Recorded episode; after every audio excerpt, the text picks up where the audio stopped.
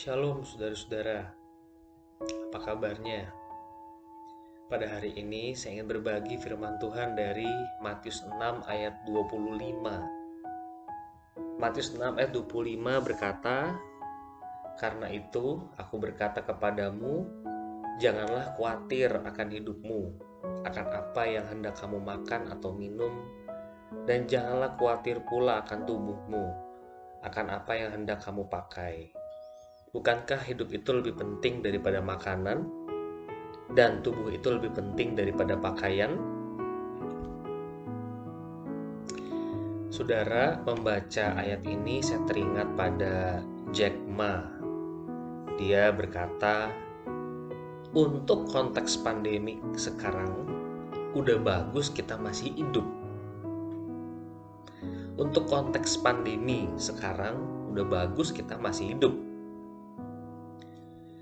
saya terus terang hanya mengingat penggalan kalimat ini saja.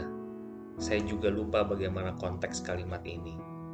Tapi kalimat ini jelas. Saya ingat. Banyak dari kita hari ini yang tetap menginginkan berbagai hal yang lebih. Ingin makan enak, ingin berpakaian bagus, padahal ngezoom juga cuman kesorot atasnya doang. Ingin dapat gaji lebih besar, padahal jumlah pengangguran di dunia sedang meningkat, dan seterusnya. Hati kita dipenuhi dengan berbagai keinginan gak penting yang mengganggu fokus yang prioritas di hidup ini. Sebagian orang fokus sekali bekerja mencari nafkah. Ekonomi nomor satu. Sampai-sampai ia rela mengorbankan kesehatan. Padahal ekonomi juga nggak bisa jalan kalau kesehatan masyarakat tidak terbentuk. Maka dari itu saya renung-renung benarlah firman Tuhan yang berkata, di mana hartamu berada, di situ hatimu berada. Hati kita terikat di dalam harta kita. Ada orang yang mencintai keluarganya, ada orang yang mencintai uang dan materi duniawi, ada orang yang mencintai mobilnya, otomotif, dan seterusnya. Membaca ulang Matius 6 ayat 25, saya kembali diingatkan bahwa hidup itu lebih penting daripada makanan dan pakaian, dan barang-barang lain tentu saja. Banyak dari kita yang hidup untuk perut dan fashion. Filipi 3 ayat 19 berkata, Kesudahan mereka ialah kebinasaan, Tuhan mereka ialah perut mereka. Kemuliaan mereka ialah aib mereka. Pikiran mereka semata-mata tertuju kepada perkara duniawi. Saudara, di dalam masa prapaskah kemarin, saya berpuasa 34 hari. Ada satu perenungan saya, saudara, di antara sekian banyak saya mau bagi satu bahwa ketika saya berpuasa, maka saya makan lebih banyak daripada sebelum saya berpuasa. Istri saya bilang, kita makan nasi lebih banyak loh dari biasanya. Saudara kami puasa dari jam 9 sampai jam 18. Rata-rata 9 jam. Menahan diri dari makan jam 9 sampai 18.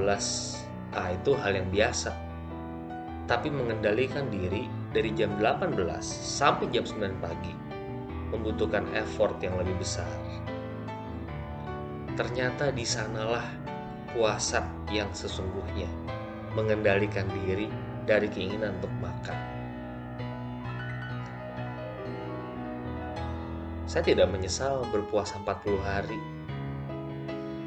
Dari puasa 40 hari itu saya berefleksi bahwa Tuhan juga menegur, mengingatkan saya bahwa makan dan minum yang saya lakukan itu sebetulnya lebih banyak dari yang saya butuhkan.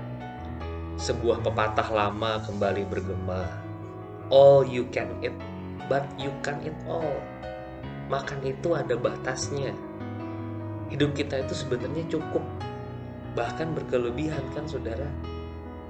Kesimpulannya, keinginan-keinginan kita yang terlalu berlebihan. Hal ini merupakan cerminan dari hati yang tamak. Hidup itu sebetulnya tidak mahal. memenuhi keinginan-keinginan kita yang mahal. Eugene Peterson pernah berkata bahwa salah satu ciri anak Tuhan adalah ia hidup di dalam kebersahajaan. Saudaraku, selamat menjalani hidup yang tidak mahal. Tuhan Yesus, tolonglah aku agar aku hidup di dalam kesederhanaan, kecukupan, Ajarlah aku menyadari bahwa hidup ini sendiri lebih penting daripada makanan dan pakaian. Dalam nama Yesus, saya berdoa. Amin.